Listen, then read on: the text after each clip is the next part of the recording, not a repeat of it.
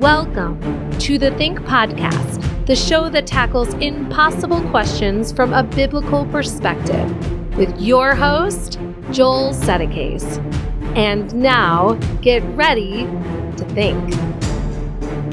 Really quickly, I wanted to let you know about our Hammer and Anvil Society, which is starting our next round in early twenty twenty-one.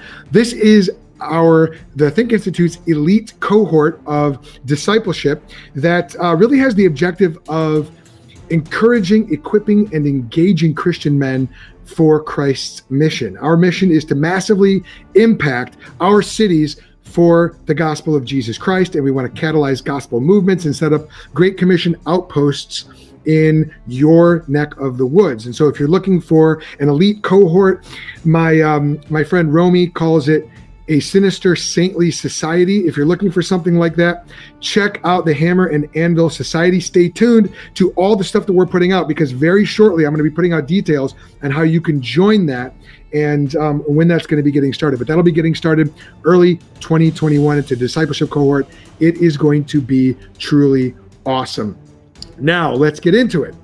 Today, as we record this, it is Election Day. This has been a long, seemingly endless election season, but this is the time when we citizens get to exercise our rights, rights that were hard won by warriors on the field of battle, and which have been fought for and maintained through the valor and sacrifice of more warriors on more battlefields down through the decades and even the centuries.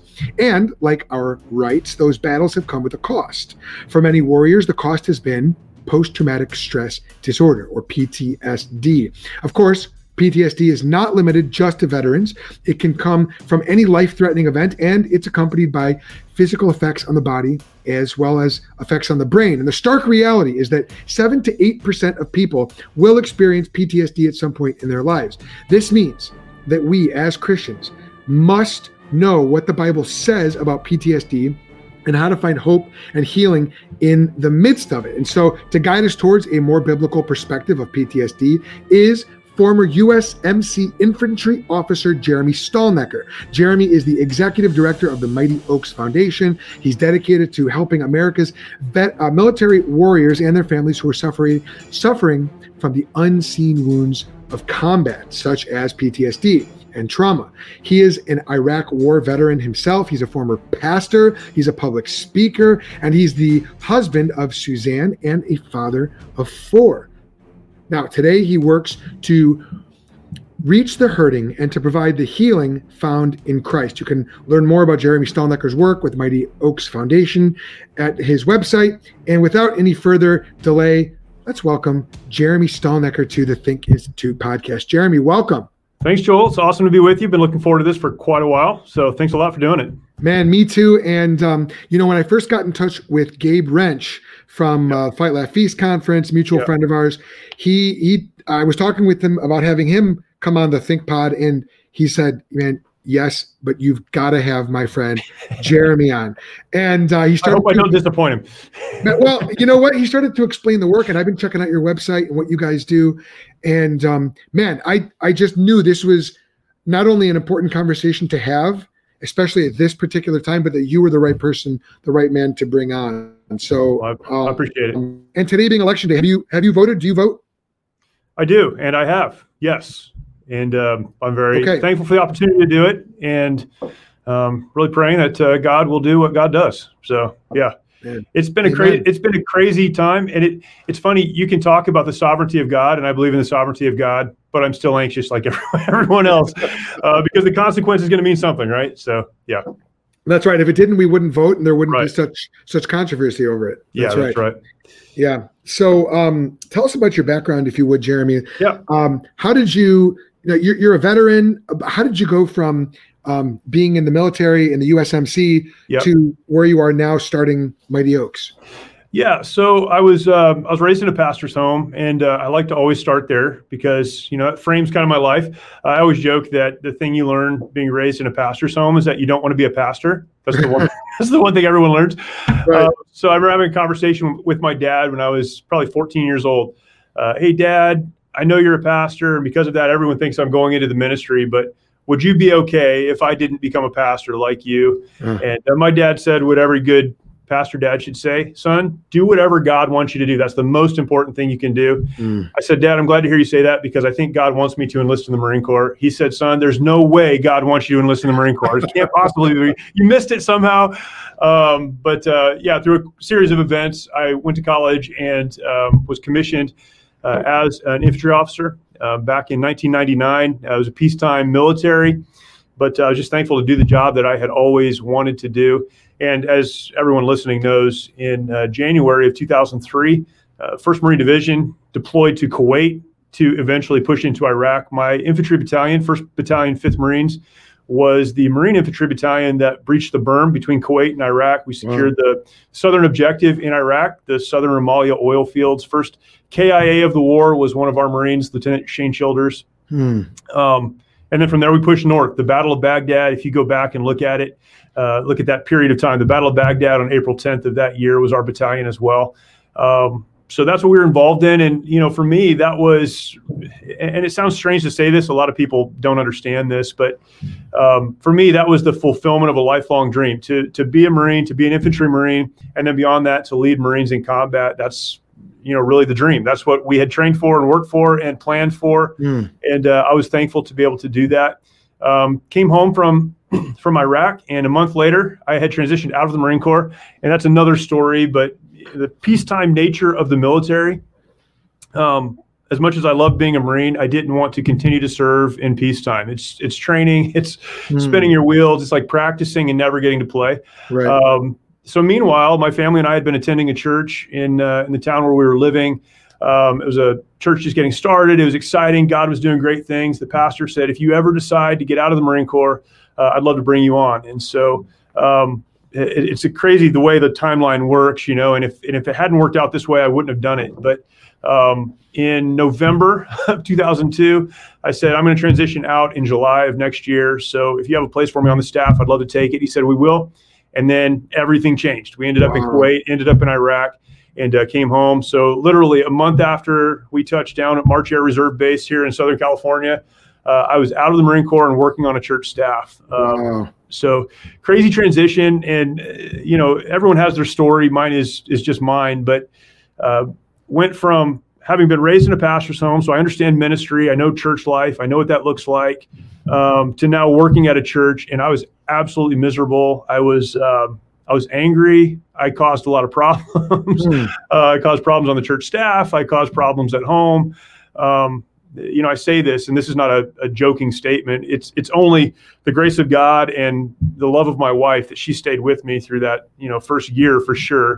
Um, I was just so frustrated. There's so much that goes into that. The transition was a big part of that. Um, having led Marines in combat, and now I'm at church trying to get volunteers to do what they signed up to do. It was just a very, very frustrating time for me. I'm looking over my shoulder all of the time. Mm. And uh, why is that? Why were you looking over your shoulder? Um, looking over my shoulder to what I had done, uh, felt feeling like what I did was really important. We went into a country, we got rid of a dictator. Uh, they're in the process of setting up a new government. And now I'm doing things that have zero value at all. Right. And that wasn't true. But that's how I felt. And, right. and, you know, we could talk about identity. And I think identity is a big part of, of trauma and certainly post-traumatic stress and post-traumatic stress disorder. But my identity was so firmly grounded or rooted in who I was as a United States Marine. Um, you know, when I was fourteen, I told my dad, this is what I want to do. The wheels started kind of moving that direction. Uh, I went to college. I, I have a criminal justice degree because my dad said I had to go to college and I needed to study something for a few years. Mm-hmm. Uh, but all I wanted to do is be a Marine. I was led in combat, and that's that's how I defined myself. So even though now I'm working in a church setting with a pastor that loves me and staff members that were my friends before I went on staff there, mm-hmm. um, I just couldn't stop looking back going, that was more important. That's where I should be, mm-hmm. you know, and all that. And then uh, about seven months after I left, our battalion went back to Iraq. Um, some of your listeners uh, would be familiar with the first Battle of Fallujah. Mm-hmm. Um, that was our infantry battalion. So I'm at home um, working at the church and uh, hearing, you know, there's email and there's other ways to communicate, getting reports that some of our, our guys had died and some of the things that happened there. And man, I just felt so lost and so frustrated and And uh, that frustration became anger, um, and really blaming everyone else for how I felt and what I was experiencing. It's everyone else's fault. Um, but at the end of that time, so that took about a year, that was about eleven months. Uh, my pastor called me into his office and said, look, I, I don't really understand what's going on, but you, you have to figure it out. And if you can't figure it out, I'll help you find a new job somewhere else, but this is just not working. And you were on staff at the church. I was on staff at the church. Um, you know, it's interesting. I, I was, is a young church, growing church. So I was hired under kind of the guise of, we need someone to do project stuff, not okay. not like ministry stuff per se, but run projects. We're moving into a church building. You know, there's all this stuff that needs to be managed. Why don't you come do that? Um, because we were a local church in a military community, I, I quickly became like the counseling young military couples guy, hmm. which was crazy. I was twenty-six years old.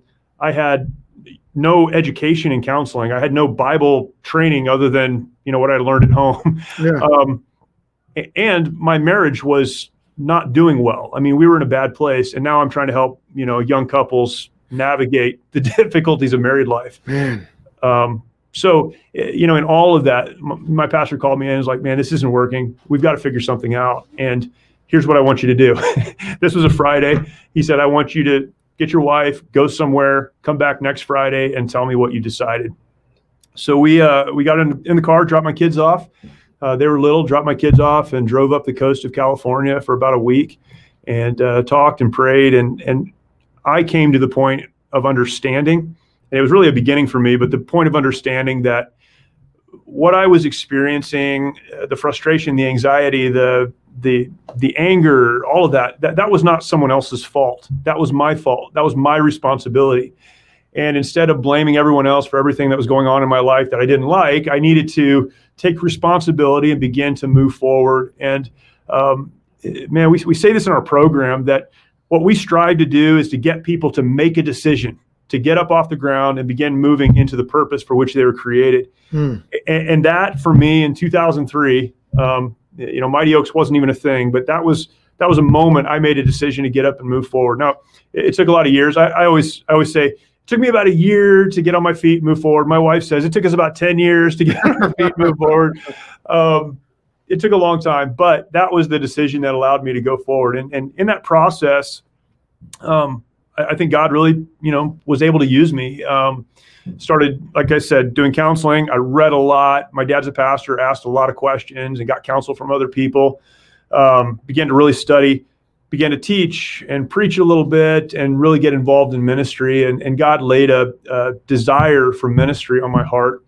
Um, you know, people talk about being called to preach, and that's a, that's a phrase people use. I, I'm not even sure exactly what that means all of the time.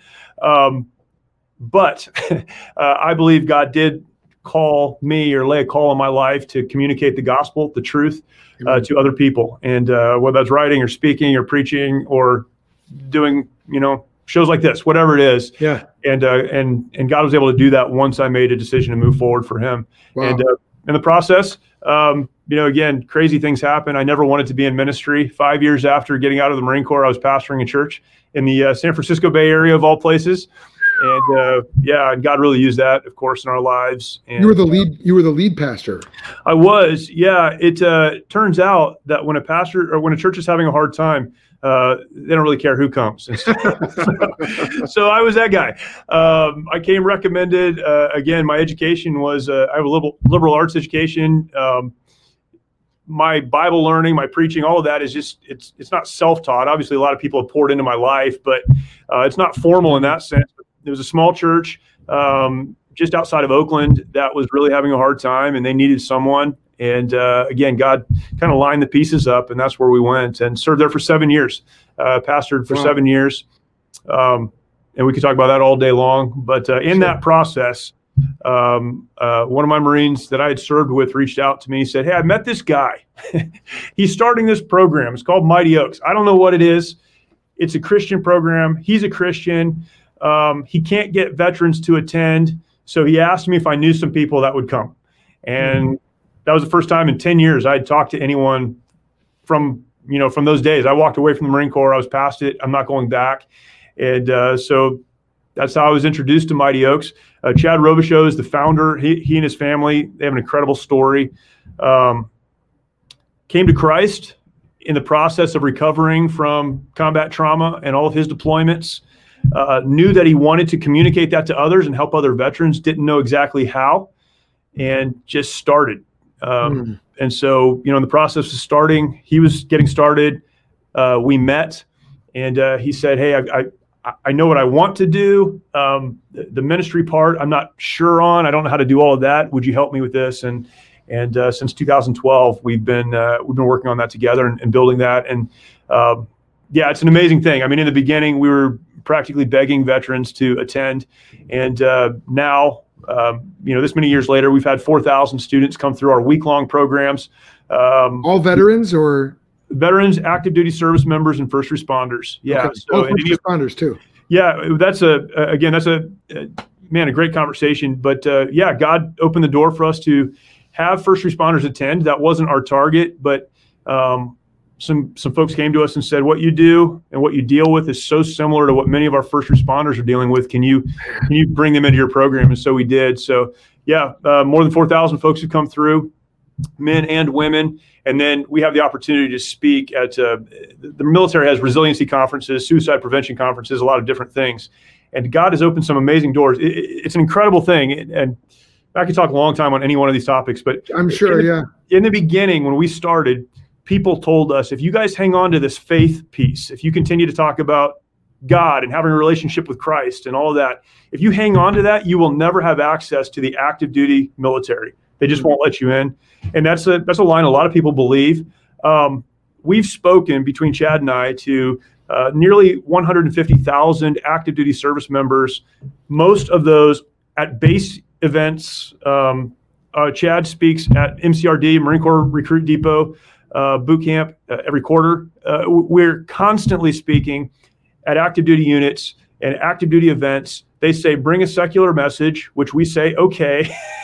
But in the process of presenting a secular message, you know, one of hope and healing and purpose and direction, and you can go forward. Uh, we always tell our story, and that story is a story that is Christ is the reason we were able to move forward. Hmm. And uh, it's been it's been amazing to see what God has has done and, and how he's used that. So um, so that's Mighty Oaks. I mean, that's the that's kind of the genesis of it all, and that's my story. But, uh, you know, it's it, we're in an organization where there are thousands of stories like that one, uh, broken, searching, don't know what the what the course is or where the hope is found. And, um, you know, God opens the door and we're able to present that. So uh, it's an amazing thing. Yeah, it's amazing to be, amazing to be a part of it. Man, that's really incredible. So I'm I'm pulling up the website here so people can can check it out. It's yeah, uh, awesome. Yeah, uh, you can see right on the website, it says veterans, first responders, active duty. And, um, you know, I'm just wondering, I mean, I want to get into what P T S D is and how the Bible deals with it and helps bring healing. Yeah. Did your degree in law enforcement, did that Uh, give you uh, any kind of in or affinity toward first responders, or is that was that just really just sort of a placeholder for what you wanted to do later? Yeah, so you know, my dad said you need to go to college. There's a Christian college that has a liberal arts program. That's where you need to go. Once that happens, once you're done, once you graduate, you can do whatever you want. Mm-hmm. So I thought if the military doesn't work out, then law enforcement makes the most sense for me. That's why okay. I studied criminal justice. Um, but there's, you know, between my graduation from college and getting involved with veterans, there's ten years of time. And so, no, I don't think so. It's, it's a love for people who have served and are serving our community. Okay. It's understanding the warrior mindset and ethos and what they and their families deal with. So that bridge between veterans and first responders is, it's not a, you know, it's not huge. It's, it makes so much sense when you really look at it that way, you know, from that perspective of these are folks who are going out there and doing what we need them to do for us on our behalf, and there are consequences. Okay. And so, yeah, it's a natural fit for sure. Okay. So could you talk to us a little bit, Jeremy, about what is P T S D? What is post-traumatic stress disorder? Yeah. And also I noticed on the website as well that the D is not capitalized. If you yeah. could maybe just explain why that is and why this is not just a veterans issue. Yeah. So some statistics, you said, you, you mentioned this earlier, seventy percent, I have these written down, seventy percent of adults in the U S have experienced some type of trauma or traumatic event in their lives. seventy percent have experienced trauma. And, you know, these are people doing research. These are the same people, incidentally, who do polls. So all these things into question, right? Sure. Um, but it's a lot of people. I, I would say, and I do say, that anyone who's lived more than a minute uh, has experienced some degree of trauma. Now, what is the degree? Um, but we're told that seven out of eight, um, seven or eight out of every one hundred will have P T S D at some point in their lives. Mm-hmm. Eight million adults have P T S D in the United States at any given point in the year. Uh, ten out of every women, uh, ten out of every one hundred women develop P T S D. Um, and the prevalence of P T S D among veterans of Iraq and Afghanistan is thirteen percent. So it's it's slightly higher than than the population. Mm. Um, so it's very prevalent. And when we talk about trauma, and this is why I think it's such a great conversation. And uh, I, I mean, frankly, this is why I'm so glad you're willing to have this conversation, because a lot of people aren't, because they look at it as a veteran problem. Right. Or a military problem. And a lot of people will say, well, we're, we're sympathetic toward that, but uh, you know, such a small percentage of the population that won't impact us. Uh, every pastor listening has people in their church who are dealing with post-traumatic stress, yeah. um, who have had severe trauma take place in their lives, and they're trying to figure out how to move forward. Uh, this is absolutely not a veteran issue. It's, it's a life issue. It's a human issue. Um, we look at the Bible, and it, I love to go to some of the examples of Scripture. I, I mean, think about, you know, some of the big stories, right? We love Noah and the ark. Uh, he built an ark, and it was amazing. Can you imagine being locked up in that boat as the water begins to rise, and your friends and community members are banging on the doors of the ark, or banging on the side of that wood, perhaps are scratching to get in? You're hearing their screams. You're, you're uh, from the inside, helpless to do anything about it, but it's happening around you. You're locked inside with a small group of people, and eventually you get out to Man. nothing. Right? I mean, think about the trauma on the other side of that. We we throw rocks at Noah for uh, some of his uh, post-flood behavior. And, yeah, the drunkenness, yeah. And, and I'm sure that's valid. It, it's sinful, and we should never um, minimize sin.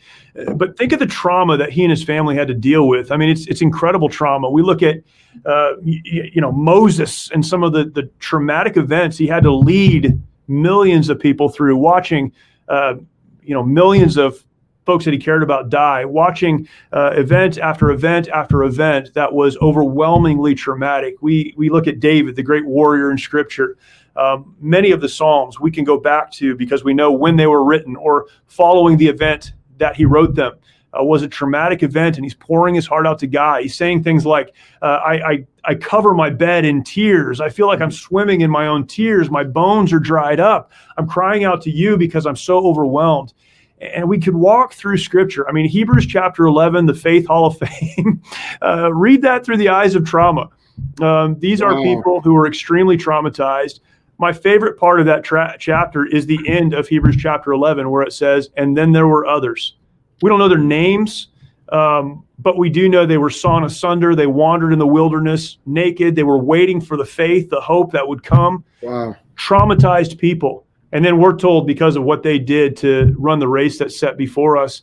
And then we think of Jesus Christ, you know, and, and he's God. I, I get that. But the trauma that he endured uh, to the point of sweating drops of blood, of crying out to his Father, of hanging on the cross for a creation that was murdering him. Trauma is a part of the human condition, and it's throughout Scripture.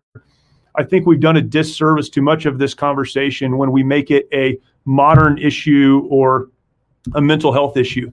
Um, trauma is real, but there is hope on the other side of it. And so uh, understanding that is very important. Now, clearly, those who have been to combat and done and seen and experienced some of the things that we do in combat um, brings existing trauma to the surface. I think that's what actually happens much of the time, but they are very real traumatic events uh, that many others would not have to deal with. And so it's very real. Um, but the fact that we experience trauma and experience symptoms related to those traumatic events, uh, sleeplessness, dreams, uh, anxiety, anger, frustration, loneliness, isolation, many of those, those uh, symptoms we would call them, but many of those things that we do on the other side of trauma, as real as those are, as real as the trauma is, as real even Um, biologically as the impact may be, knowing that does not cause us to be disordered. And, and that's a great place to start in this conversation. If you are broken, there is no hope. mm. And what we're seeing today around the conversation, particularly in the military community, the veteran community, of post-traumatic stress disorder, we're seeing men and women who have experienced trauma and then take that trauma on almost as a badge of honor or as a reason to not move forward in their lives. They mm. continue to point back to a traumatic event. Why? Because we've said you've experienced trauma, and because of that, you're disordered. That disorder needs to be treated clinically, perhaps with medication or something else, but it's something that will last forever because now you're broken. And if you're broken, there's no hope to move on. If you're broken, there is no healing. There's, there's no path forward. The best you can do is manage your brokenness. And so when you see anything that we write that has post-traumatic stress disorder, P T S D, the D is always small. We wrote a book called The Truth About P T S D, which if folks are interested, they can find that on our website. But The Truth About P T S D, again, the D is small. What's the truth? It's not hopeless. You're not disordered. You're not broken. There is hope in Christ. Um, but all of that being said, and that was a lot of words, um, all of that being said, it, it is real. And um, there is a, a real clinical definition. Um, I always read it because it's it's a clinical definition, right? Um, but D S M five, the Diagnostic and Statistical Manual version five, which is the most recent version, is being updated to six right now. It's the manual that describes mental disorders for uh, you know the clinical world. Defines uh, post-traumatic stress, and I have the uh, definition because I like to uh, to read it. Hold on.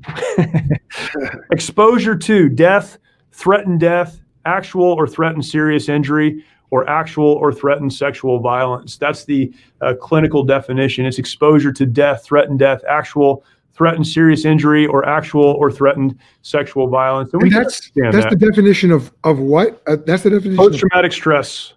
Post-traumatic stress. Okay. Stress. And then the disorder is the consequence of that, of those, of those things. But the stress, the stress is what you experience after you've gone through those things, correct? Right. So the stress comes as a result of those things: De- okay. uh, exposure to death, threatened death, actual or threatened violence, sexual uh, or sexual violence. Yeah. And and and so the reason I, I read that first, that definition first, is because I think in a lot of ways it's not helpful. Um, when we're having a broader conversation about post-traumatic stress or trauma and, and all of those things. Um, a good friend of mine who who lives in this world, he's a chaplain, uh, he, he said this. He said, really what um, P T S D is, or what trauma is, trauma is anything that pushes a person beyond their ability to cope. What is trauma? Trauma okay. is an event, but when we're looking at post-traumatic stress, what we're talking about is an event or series of events that pushes a person beyond their ability to cope. The reason I like that definition is because it broadens it out. Because now when we're talking to people who have struggled with things, we're not um, uh, fighting the semantic argument over whether it is or whether it is not. Definitions are helpful. They're helpful if they create a bridge to healing. Mm-hmm. So if a definition, I have now defined the problem, creates then a bridge to healing. Since I've defined it, I can know what to do next. Mm-hmm. That's helpful. If a definition, though, silos people, so I I fit the clinical definition, I can never get better, or I don't fit the clinical definition, so I guess I can't get help. Mm, right. Neither one of those things is helpful. Right. So when we're talking to folks, we try to, you know, again, acknowledge that you may have been clinically diagnosed with post-traumatic stress uh, disorder, but understand that the problem is you experienced a traumatic event or a series of traumatic events. Maybe it was something in your childhood, maybe a relationship issue or issues, maybe combat, maybe all of those. But really where you find yourself is in a situation where you no longer have the ability to move forward in your life. Mm. So the question that we try to answer is that one. How do you, regardless of how you got here, begin to move forward in your life? And, um, you know, we're a non-clinical program.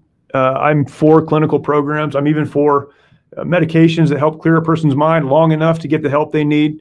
The problem is God created us to deal with trauma. God created us to remember traumatic events.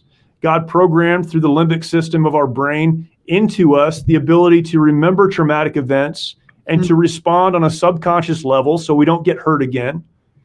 If we were created that way, then we're not broken when it happens. Wow. And I could give examples of that, but we're not broken when it happens. So let's stop talking about the brokenness. Let's stop talking about how we got here and begin to talk about how we can move forward. And, wow. and um, you know, again, there are tools that can help, but at the end of the day, we have to move forward in a real way. Okay. So you say that you, uh, Mighty Oaks is a non-clinical program. Can you just flesh that out? Does that Sure. mean that you don't prescribe uh, medication? What exactly does that mean? Yeah, it means uh, a couple of things. One is medication. So we don't have clinicians. We don't have um, folks who are clinically trained or licensed. Uh, I mean, we we do have folks like that who come to our program and who even help with it, but um, that's not what we do. We don't um, do uh, psychological um, therapy. We're not psychiatrists. We're not therapists. We don't prescribe medication. We don't do any of those things. So we don't approach any of it from a clinical perspective, the way the V A would, or a, um, you know, medical hospital or a, uh, a mental health institution would. Uh, we approach it non-clinically. So we say, all right, there is a clinical approach to this. And, you know, for us, most of the folks who come to our program have access to, to clinical treatments, to therapists, to medication, to, okay. you know, all of those other things through the V A. And and much of the time, what they find is that those therapies are good at helping them manage the uh, stresses, the anxiety, the the issues that are brought about by their trauma, but but they don't solve the problem. Mm. Um, again, if God has created within us the ability to deal with trauma, and He has, I mean, we see this again throughout Scripture. We see this throughout life. We call to God as our hope. Yeah. We find refuge in Him. Um, If we then medicate away the emotion that comes with that trauma, we can never go through the process of healing. Right. So a lot of the clinical approach to post-traumatic stress or combat trauma or trauma in general, and I'm not against it, I, it's just not complete. It, a lot of what it does is it, again, helps manage or deaden the emotional response to that, or, um, you know, as suicide rates amongst veterans has increased, Uh, a lot of the medication is for the purpose of preventing a suicide. But what that does is it numbs a person out so much that they never actually get better. They just wow. stop responding to the trauma they've experienced. Okay. Um, so when we say we're non-clinical, we talk about those things, we address those things, but that's that's not our path forward. Um, we look at it really from a creation standpoint. We ask the question, how were we created? And if there's a creator, then there must be a plan. Um, and so let's understand that plan and let's move into that. Okay. That that actually makes a lot of sense. And man, that's really, that's pretty fascinating, Jeremy, as you, you think about if, um, if we, if we are the products of random chance and a universe that did not have us in mind, time right. plus chance over millions and billions of years, then there really is no reason to think that our minds, our brains are designed to be able to cope with stress, even, even yep. very traumatic stress. But if God has created us with that, and not only that, but man, as you're going through these biblical stories, Noah, um, I've been reading through, um, I, I've been reading through the Old Testament with my kids, my wife and I have. So we're, we're in Second Samuel right now, mm. and we're reading through yeah. the life of David. And yeah. brother, the stuff that David went through yeah. and, and, and the things that he saw as a warrior yes. and as a king.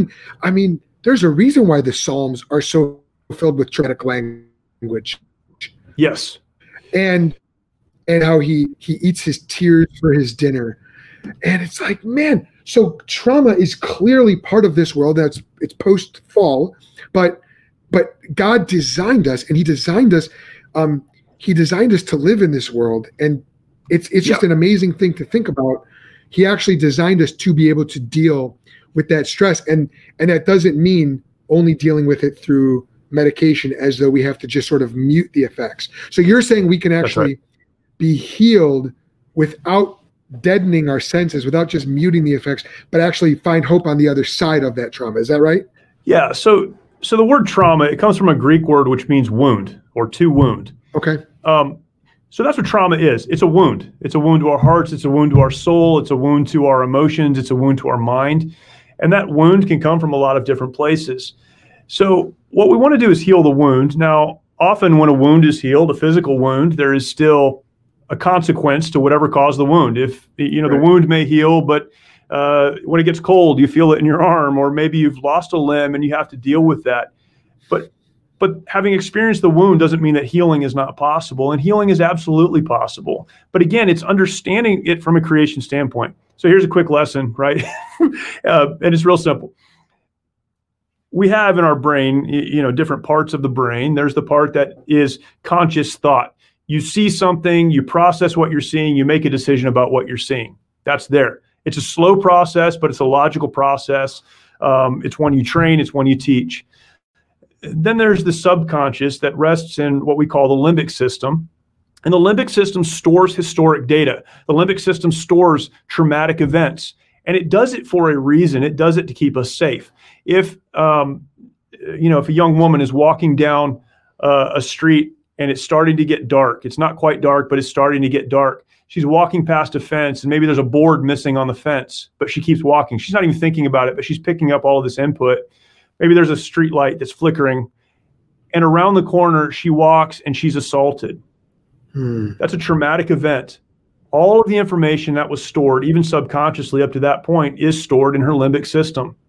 So the next time she walks down a street, as it's starting to get dark, not quite dark yet, her anxiety is going to go up. She won't even be able to explain to you why. Her heart rate will go up.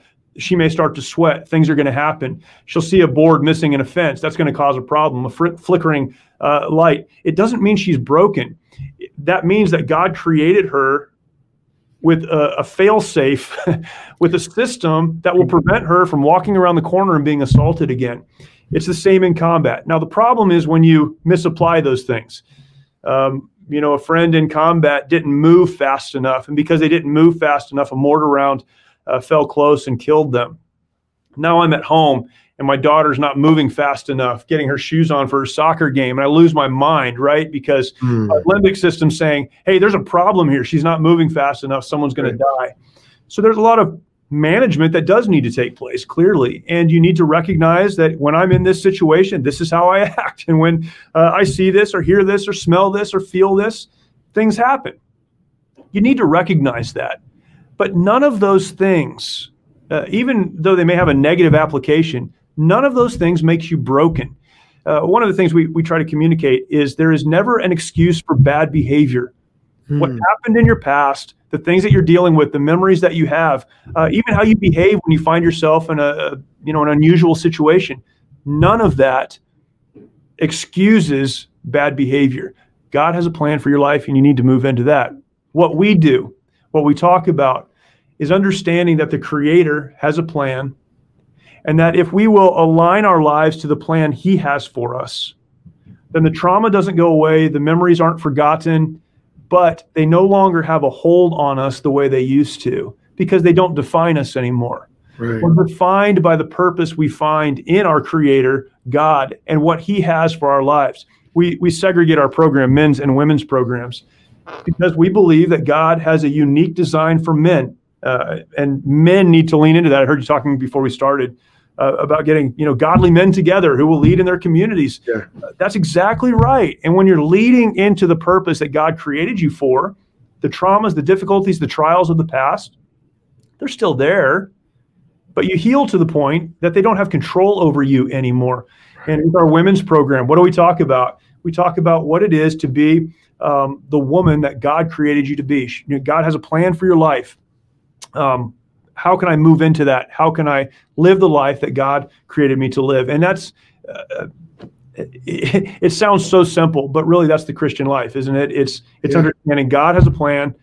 And when I lean into God's plan, then the habits, the hangups, the, the difficulties, the trials, they don't have control over me anymore. And that's what we work to communicate.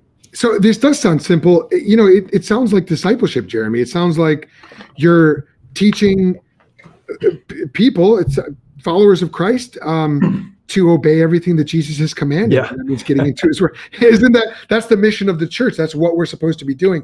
That's it's, it. It's Mighty Oaks.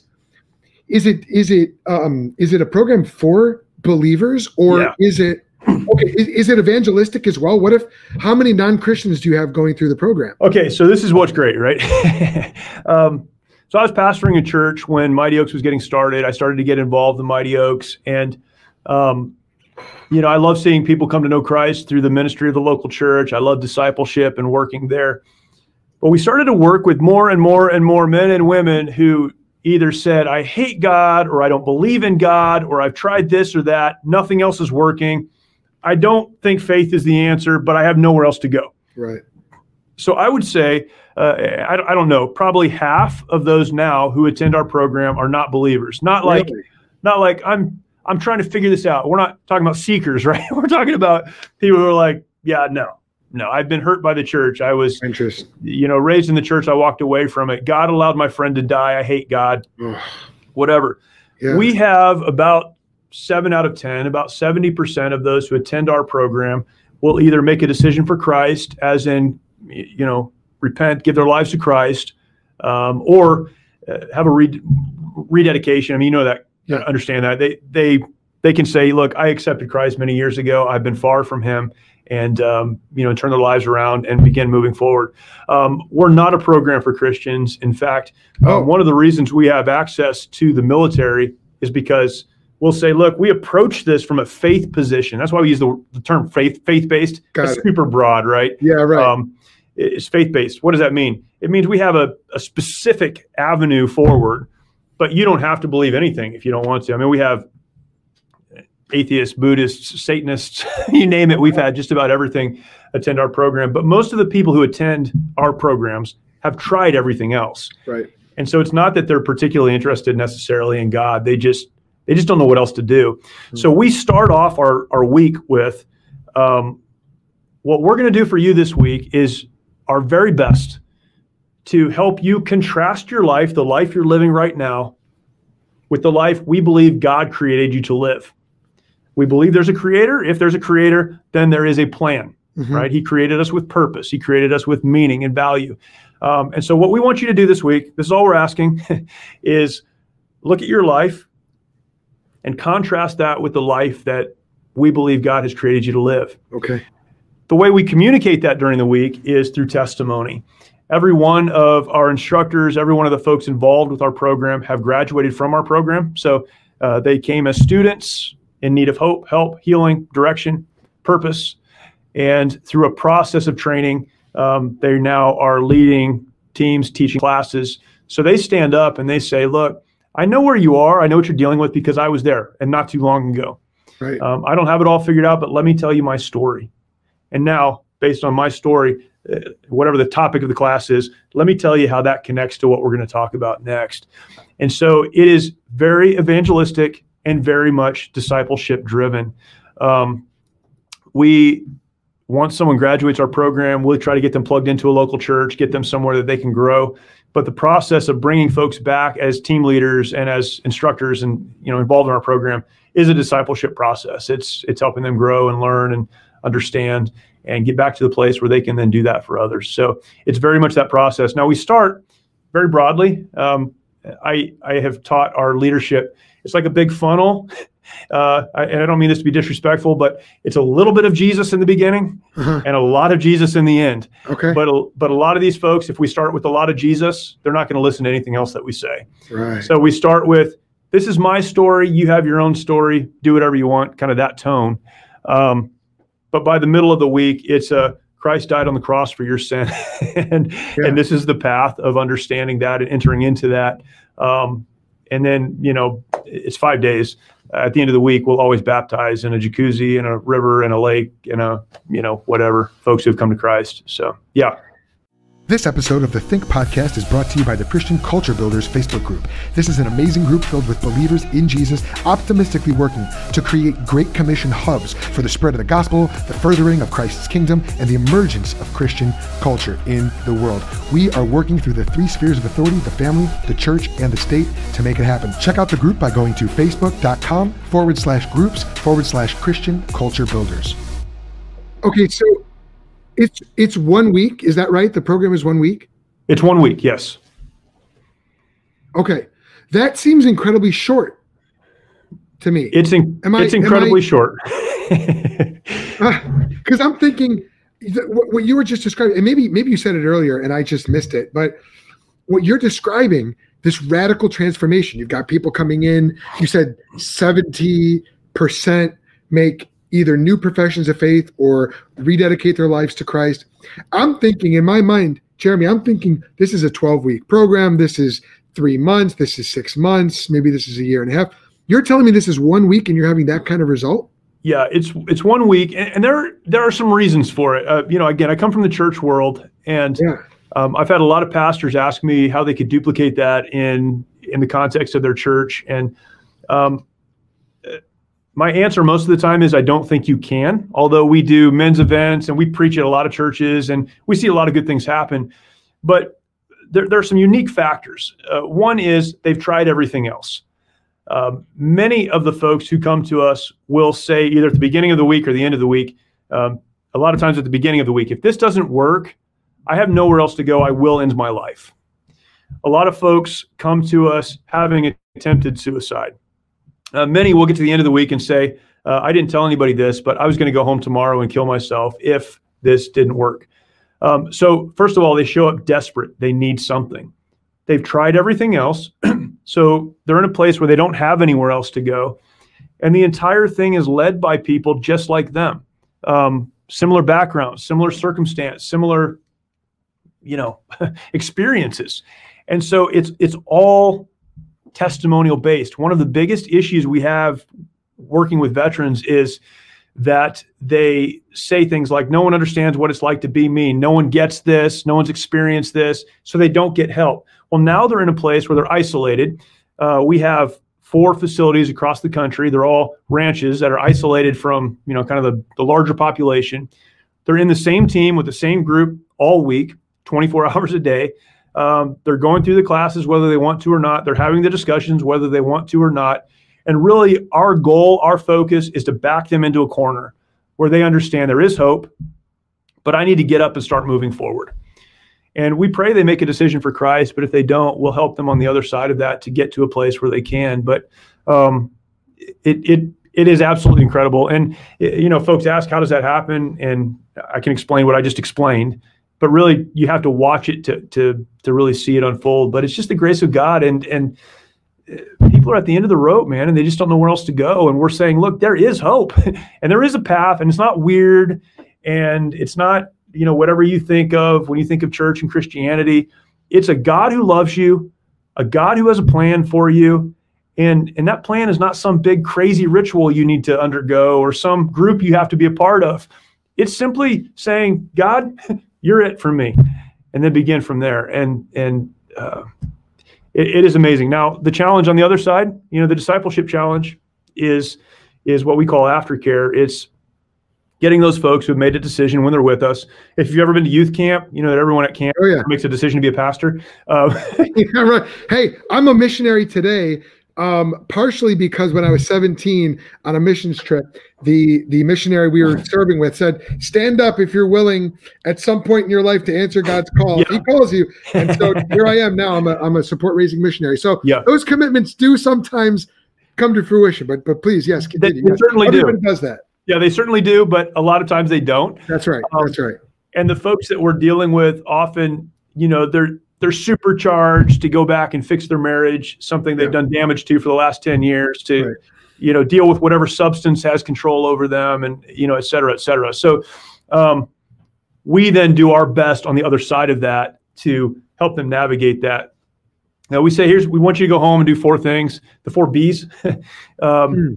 be in prayer, you know, talk to God, be in the Word, let God talk to you, uh, be in fellowship. You need to find a local church. And during that period they're with us, uh, we'll do our best to find them a church in whatever town they come from. Even if we don't know one, we'll read statements of faith and make phone calls and do our best. Okay. So um, you do some homework with that. You we, connect we, them with a good church. Connect them with the church, excuse me, before they get home. And then the last B is be in connection with what we call a corner man. It's, it's uh, you know, a mentor, someone who can help you navigate these different things that you're dealing with in your life. And so that's, you know, that's the big fight after the program. But man, if we can get someone to, to make a decision and move forward, Uh, we can do the rest. There's a lot of resources available, but but it's it's that get up and move forward. Don't let the trauma have control of your life anymore. Uh, yeah. Don't let it define you. Don't let it become the thing that you point back to as the reason for, you know, the brokenness in your life. Uh, let God do the work that he wants to, and we'll help you move forward from there. Man, praise God. Well, that that's super encouraging, Jeremy. I mean, it's I the the results that you get are, let me say, they're it's it's surprising and and very encouraging to me, but it's not really shocking, because sure. that is exactly what the gospel of Jesus Christ does. That's right. And I gotta say, I'm so encouraged, because, you know, on on this show, on the Think Institute podcast, a lot of the stuff we put out, we really we we put the biblical worldview out front and say, this is the consistent worldview. This yep. is the worldview that accords with reality. That's if right. you trust God's word, the world will make a lot more sense. The fear of the Lord is the beginning right. of knowledge and the beginning of wisdom. And so here, now you come on the show with this, this real world experiential um, practice. And you say, yes, if you apply the biblical worldview to yep. your trauma, to your P T S D, the Lord really will bring healing to you. Yes, he really does. He, he really does. It's it's amazing. I mean, it's it's astonishing, and yep. yet exactly what you would expect if God is real and if the Bible is true. And that's that's redemption. I, I, I love the word redemption. I love the concept of redemption. What does it mean to redeem? I mean, yeah. you know this. Everyone watching knows this. But to redeem is to place value where there once was no value. Right. That is redemption. That's I'm good. redeeming something. I'm I'm. making valuable something that once had no value. And so when we go through the process of saying, look, I know you're broken. I know you're hurt. I know this has happened to you. And, and on a side note, although we say we deal with trauma related to military service, a lot of the trauma we deal with, a lot of the trauma we deal with happened when they were children, mm. happened in a relationship. They just never dealt with it.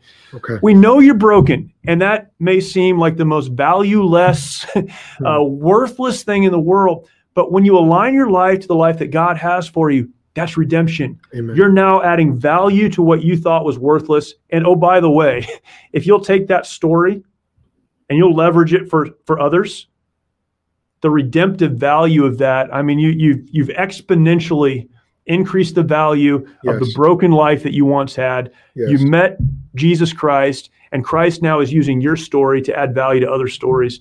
Um, and, and that is the gospel. I mean, that's that's it. That's the Great Commission. That's what we're told to do. Go find people, introduce them to Jesus, teach them, and send them. That's it. And um, when you see it work, it's you know it's it's the grace of God. It's it's all about God's work in our lives and through us. Amen. Are you okay to take a couple of questions? We did have a couple of questions come through. Yeah, for sure. Okay, so so this one is from J E Myers. And uh, it's a little bit of a long one. I'm going to put it up on the screen here. Okay. Um, here's what he says. This this question came through on Facebook.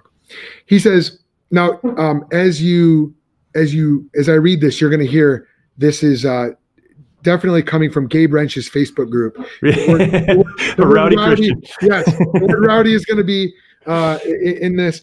So J E Myers says this: how are we that have been diagnosed with P T S D to live a triumphant, rowdy Christian life when at all times you are mentally pulled toward isolation, non-participation, and antisocial tendencies?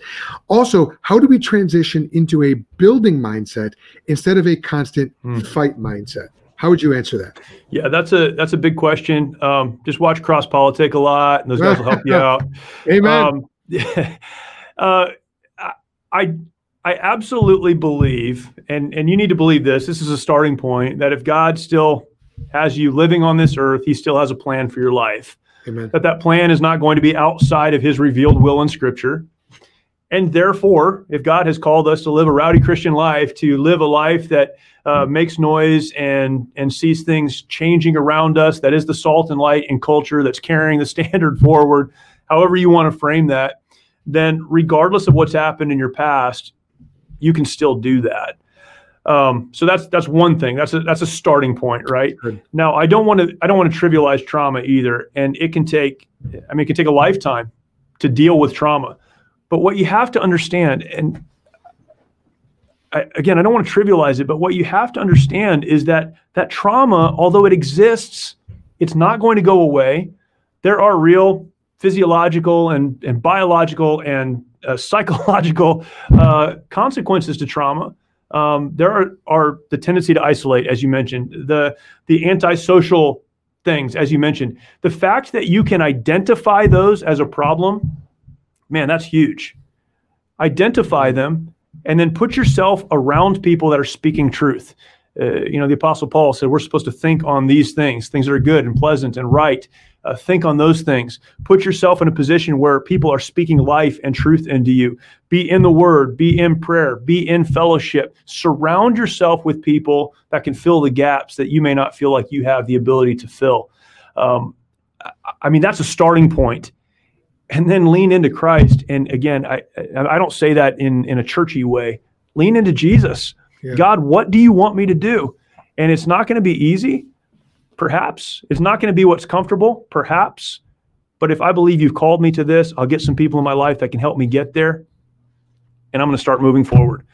And uh, man, I had somebody ask me the other day in a Q and A. Um, the, the question was, I'm a Vietnam veteran. I've struggled my entire life to do what God wants me to do, but I really want him to. How do I get victory? And the only answer I could give him was one day at a time, hmm. one step at a time, um, one Bible reading, uh, you know, devotional time at a time, uh, one session of prayer with Christ, uh, with God at a time, um, one day at a time, move forward, one step at a time. Don't let it define you. It doesn't have to. Um, man, a lot I could say there. It's, it's crazy. Brokenness is crazy. Um, it, it's like the uh, emotional equivalent to that television show Hoarders. Like, you can't talk people out of their house, even though it's a mess and they know it's a mess. Why? Because that's their identity. yeah. And there's a lot of us, there are a lot of us that we know it's a mess. We know it's a problem, but we want to hang on to it because that's our identity. Trust that there is therefore now no condemnation to those who are in Christ Jesus. That in Romans seven, you might be saying, who will deliver me from this body of death? But in Romans eight one, you can right. know that Christ has the answer and will carry you forward. Amen. And uh, and lean into that. I hope that's a help. Uh, again, that's a short answer to a big question, but one day at a time, surround yourself with the right people, get in front of God, and let him carry you forward. So I, I, I need to um, I need to push back on something you just said, because you said you, you're talking about brokenness now, Jeremy, but earlier you said, if you're broken, there is no hope. Help, help me, help me. Are yeah. you using the word two different ways, or are you saying? Yeah. I said, if you're if, if you're disordered, there's no hope. Okay. But I think all of us have experienced brokenness, and you know, okay. there's a positive brokenness before Christ. He breaks us so that he can use us. Yes. There's a brokenness because of trauma. And what often happens is we're broken because of trauma, and we allow a clinical definition or a world who's grappling with this apart from God to say, okay. well, because of that brokenness, you're broken. Right. um, I've been injured, but I'm not dead. Right. And so to identify there is brokenness does not mean that I'm disordered, that there is no hope. There is always hope, but it's found in, in Jesus Christ. I mean, Ephesians chapter uh, two, where it talks about being quickened, being made alive, being a new creation in Christ because of the grace of God. That's the process we're talking about. And that's the power, frankly, that allows it to happen. That's great. That's great. So the idea of, of being broken in order to be filled by Christ and, right. and, and rebuilt by Christ, as opposed to broken, shattered beyond all repair. That's right. The best we can do is hope to just sort of manage that brokenness. And, and, and to your point, and I, I'm glad you said that, there are even Christian communities that love to talk about brokenness, right? right. Brokenness all the time. It's brokenness, yeah. brokenness, brokenness. I had a bad day. I'm broken. I had, you know, whatever. Yeah. Brokenness happens, but that is not where God wants us to live at That's all. Right. And we don't have to. And so we need to move beyond that and just find victory in Christ and dependence on him. That's wonderful. Well, J E. Myers did comment. He said, I really appreciate this program. You don't know how much it means. Awesome, man. So that's great. That's good.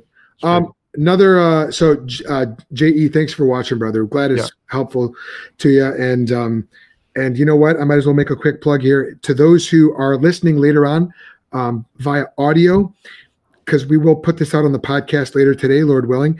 If you have um, feedback on this episode, go ahead and send it over to the think dot institute at gmail dot com.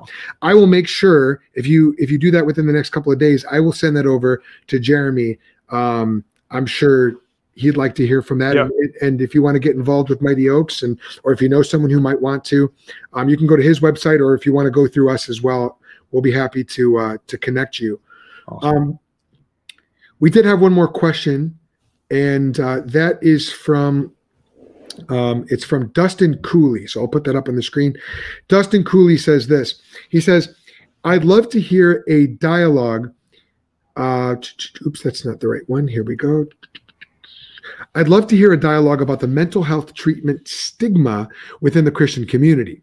A lot of the Christian counseling stuff I've read often says the mental health symptoms are a sin issue and then put the blame on the person with the mental health issue. Of course, most of those books were written fifty years ago. Now, Jeremy, um, we are we are running very short on time. So if you could give us sort of a, a, a quick response to this, how do we deal with that stigma and what's your response? Yeah, I think the last sentence of that is really important. I was raised in the nouthetic counseling era uh, oh, yeah.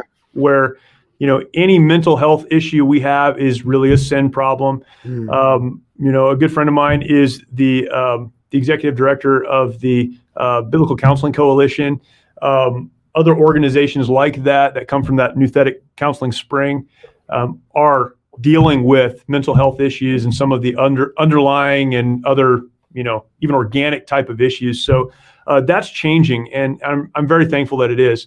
The foundation is a relationship with Christ, but there are other issues that need to be dealt with. And, and you know, again, we could talk about that all day too, but yeah. um, I think even the Christian, uh, I won't say Christian, the biblical counseling community, um, not in an integrated way, but the biblical counseling community is understanding. Um, well, there are some medical issues as well that we need to deal yeah. with. And there are some ways to do that. So uh, I would say go back and look at some of those resources again. Some some folks have some good information on that.